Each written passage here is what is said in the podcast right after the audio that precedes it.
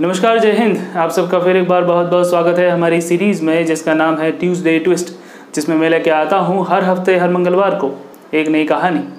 तो आज बात करेंगे उनकी, जो खुद के लिए नहीं, बल्कि अपने देश के लिए जिए थे, जिनके रगों में राष्ट्रवाद था, दिल में हिंदुस्तान था, जो दुश्मन का काल था, जो भारत का अभिमान था।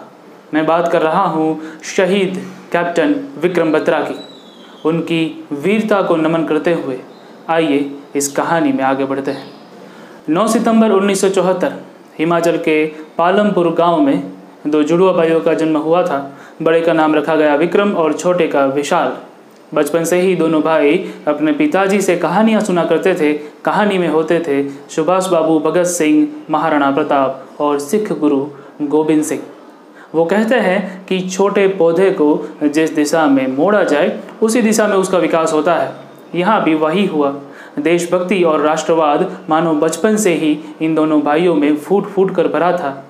बारहवीं तक आते आते दोनों को एनडीए के बारे में जानकारी मिली और दोनों पहुँच गए इलाहाबाद एसएसबी की परीक्षा देने। सन उन्नीस सौ छियानबे विक्रम बत्रा एसएसबी की परीक्षा में पास हो गए, लेकिन विशाल के हाथ नाकामी ही लगी।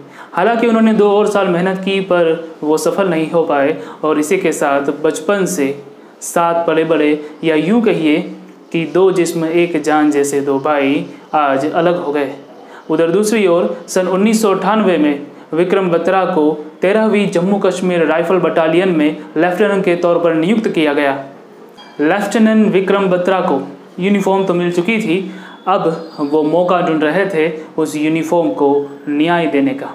जून उन्नीस सौ निन्यानवे, जिस मौके का लेफ्टिनेंट बत्रा बड़ी बेसब्री से इंतज़ार कर रहे थे, वो उन्हें मिल ही गया और वो भी कारगिल जंग के रूप में। उस समय लेफ्टिनेंट बत्रा छुट्टियों पर थे, अपने घर थे। अपने कमांडिंग ऑफिसर का संदेश पाते ही वो कारगिल के लिए निकलने की तैयारियों में लग गए। तब उनके एक दोस्त ने कहा कि अपना ध्यान रखना। तो उनका जवाब था कि मेरी फ़िक्र मत करो, मैं लौटूँगा ज़रूर। या तो तिरंगा लहरा कर लौटूँगा। या तो तिरंगे में लिपट कर thirteenth Jammu and Kashmir rifle battalion के कमांडिंग ऑफिसर थे लेफ्टिनेंट कर्नल योगेश कुमार जोशी। उनके सर पर ज़िम्मेदारी थी पाकिस्तानी सैनिकों को कारगिल के point five one four zero से हटाने की और उस पर कब्जा करने की। उन्होंने अपनी बटालियन को दो भागों में बांटा। पहली का नाम रखा गया ब्रावो जिसका नेतृत्व कर रहे थे कैप्टन जामवाल, और दूसरी का डेल्टा, जिसके सेनापति थे लेफ्टिनेंट विक्रम बत्रा।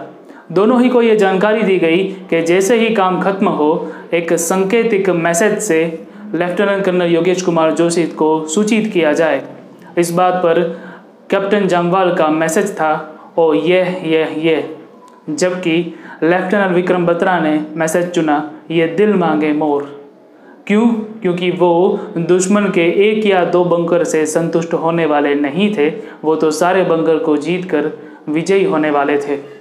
साथ ही में उन्होंने लेफ्टिनेंट कर्नल जोशी को दूसरे दिन point five one four zero पर चाय पीने का न्योता दिया और वो चल दिए अपनी अगली व्यूह रचना के लिए। 19 जून 1999 दोनों ही ब्राउ डेल्टा कंपनीज़ अपनी अपनी निर्धारित दिशाओं में निकल पड़ी। अगर आपको मैं जंग के हालात का कुछ अंदाज़ा दूँ तो कारगिल एक पहाड़ी इलाका है और उस वक्त पाकिस्तानी सैनिकों ने पहाड़ों की चोटियों पर अपने बंकर बनाए हुए थे और भारतीय सैनिकों को उन तक पहुँचने का एक ही रास्ता था वो था पहाड़ को चढ़ना और वो भी तब, जब दुश्मन आप पर आसानी से निशाना साध सकता हो और आपके पास छुपने के लिए एक ही जगह है और वो भी बड़े बड़े पत्थर। लेकिन जिनकी रगों में खून नहीं, पर खुददारी दौड़ती हो, उनके लिए ये मुश्किल बहुत ही मामूली सी थी। पूरी रात पाकिस्तानी बंकरों से गोलियों और मोटार की आवाज़ें गूंजती रही और सुबह साढ़े तीन बजे लेफ्टिनेंट कर्नल योगेश कुमार जोशी के रेडियो पर एक आवाज़ सुनाई पड़ी। ओह, यह यह यह। यानी कि कैप्टन जामवाल अपना काम कर चुके थे। लेकिन अभी भी लेफ्टिनेंट विक्रम बात्रा की ओर से कोई भी खबर नहीं थी। लेफ्टिनेंट कर्नल योगेश कुमार जोशी ने विक्रम बत्रा को मैसेज करते हुए पूछा, शेर शाह, रिपोर्ट? जी हाँ शेर शाह। लेफ्टिनेंट विक्रम बत्रा का उस जंग में यह तखल्लुस था। और आज इसी तखल्लुस से वो इस जंग की कहानी लिखने जा रहे थे। दूसरी ओर से शेर शाह ने जवाब दिया कि, सर, थोड़ा और वक्त है। उस वक्त वो पाकिस्तान के पहले बंकर से सिर्फ़ 10 मीटर की दूरी पर थे। उनके साथ ही सुनील और मोहन कुमार ने हैंड ग्रेनेड से उस बंकर पर वार किया तो अंदर छुपे तीनों पाकिस्तानी सैनिक बाहर आ गए। ये देखकर लेफ्टिनेंट बत्रा मानो काल बन गए। माँ दुर्गा की जय पुकारते हुए वो तुरंत ही उन दोनों बंकर की ओर बढ़े और उन्होंने उन सैनिकों को भून कर रख दिया। साथ ही में हैंड ग्रेनेड से उस दूसरे बंकर की ओर वार किया और उस बंकर को भी जीता। अब बाकी था तीसरा और आखिरी बंकर। लेकिन तभी उनके रेडियो पर किसी अनजानी आवाज़ ने दस्तक दी। वो आवाज़ दुश्मन की थी, वो कह रही थी कि ऊपर मत आना, वरना मारे जाओगे। और सिर्फ़ शेर शाह नाम रख लेने से कोई शेर नहीं हो जाता। इस बात पर लेफ्टिनेंट विक्रम बात्रा ने जवाब दिया कि वो तो एक घंटे में पता चल ही जाएगा कि चोटी पर कौन रहेगा? ये दिल मांगे मोर।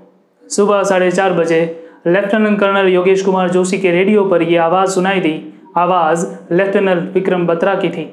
डेल्टा कंपनी ने point five one four zero के तीनों बंकरों को जीत लिया था और इसी के साथ लेफ्टिनेंट कर्नल योगेश कुमार जोशी निकल पड़े थे point five one four zero की ओर सुबह की चाय पीने के लिए।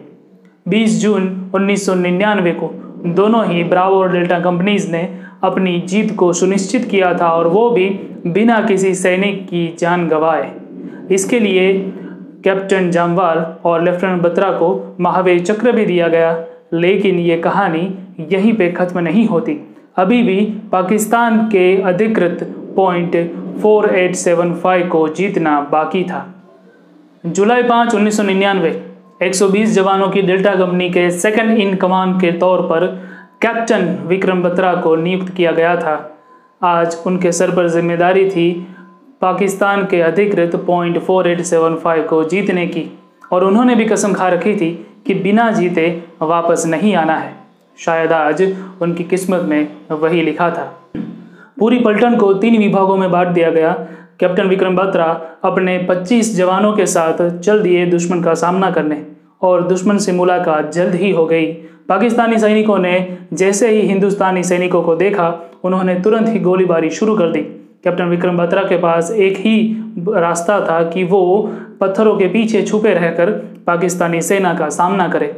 लेकिन यहाँ पे परिस्थितियाँ भारतीय सेना के विपरीत होती जा रही थी। धीरे धीरे करके भारत के सभी जवान घायल होते जा रहे थे। कैप्टन विक्रम बात्रा का संख्या बल धीरे धीरे टूटता जा रहा था, लेकिन अभी भी उनका मनोबल दृढ़ था। उस वक्त परिस्थिति ऐसी थी कि पाकिस्तान की फ़ौज के तीन बंकर थे और तीनों एक दूसरे के बहुत ही करीब थे, लेकिन उन तक पहुँचने का रास्ता एक ही था और वो भी बहुत ही छोटा सा। ऐसे में बंकर तक पहुँचने का और उसको तबाह करने में एक ही उपाय था कि किसी तरह से पाकिस्तान के दूसरे बंकरों का ध्यान भटकाया जाए। इसीलिए अपने साथी रघुनाथ को कवर फायर देने को कहकर वो खुद अकेले ही पाकिस्तानी बंकरों की ओर बढ़ गए और वो भी पत्थरों के पीछे इस तरह से छुपते छुपते जा रहे थे जैसे कोई शेर शिकार पर निकला हो। देखते ही देखते कैप्टन विक्रम बत्रा ने अकेले ही दो पाकिस्तानी बंकर को तबाह कर दिया और इसी के साथ जीत का पलड़ा भारतीय सेना की ओर झुक गया। अब जीत बस थोड़ी सी ही दूर थी। लेकिन तभी कैप्टन बत्रा के एक जवान बहुत ही बुरी तरह से घायल हो गए। कैप्टन बत्रा की नज़र जब अपने घायल सैनिक पर पड़ी तो वो तुरंत ही उसके पास पहुँच गए ताकि उस सैनिक को किसी भी तरह से वहाँ से निकाल सके। उन्होंने अपने साथी रघुनाथ को उस सैनिक के पैरों को पकड़ने को कहा और खुद उसके सिर को सहारा देने के लिए आगे बढ़े और तभी कहीं से स्नाइपर के चलने की आवाज़ आई और दुश्मन की गोली ने कैप्टन बत्रा की छाती को भेद दिया। कुछ भी समझ में आया उससे पहले एक रॉकेट प्रोपेल ग्रेनेड आकर कैप्टन विक्रम बत्रा के पास ही में फटा और दूसरे ही पल चारों ओर शांति सी छा गई। जब रघुनाथ की आँख खुली तो उन्होंने देखा कि कैप्टन बत्रा ज़मीन पर पड़े हुए थे। उस दिन उस शेर शाह कैप्टन बत्रा ने अपनी मातृभूमि की गोद में अपने प्राण न्यौछावर किए थे। कैप्टन विक्रम बत्रा की शहादत की खबर पाकर लेफ्टिनेंट कर्नल योगेश कुमार जोशी ने कहा कि दुश्मन को इस गुस्ताखी की सज़ा ज़रूर देनी होगी।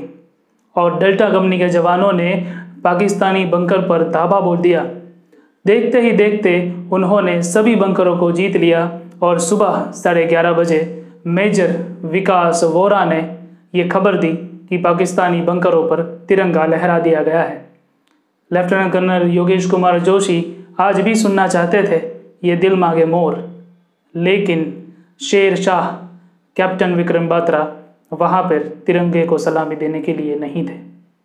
या तो तिरंगा लहरा कर लौटूँगा, या तो तिरंगे में लिपट कर लेकिन लौटूँगा मैं ज़रूर। कैप्टन विक्रम बत्रा ने अपना वादा पूरा किया और वो भी भारत माता के लिए सर्वोच्च बलिदान देकर। उनकी वीरता और उनके साहस को नमन करते हुए भारत सरकार ने 26 जनवरी सन 2000 को उन्हें परमवीर चक्र से सम्मानित भी किया था और यह सम्मान लेते वक्त उनके पिताश्री श्री गिरधारी लाल बत्रा के आँखों में गम नहीं, बल्कि गर्व था। दोस्तों, हर कहानी के आखिर में मैं उस कहानी की सीख आपको बताता हूँ, लेकिन आज मैं कहानी की सीख बता नहीं पाऊँगा, क्योंकि मैं उसके योग्य नहीं हूँ। मिलते हैं आपको अगले हफ़्ते, अगले मंगलवार को, अगले ट्यूजडे ट्यूज में। तब तक के लिए जय हिंद।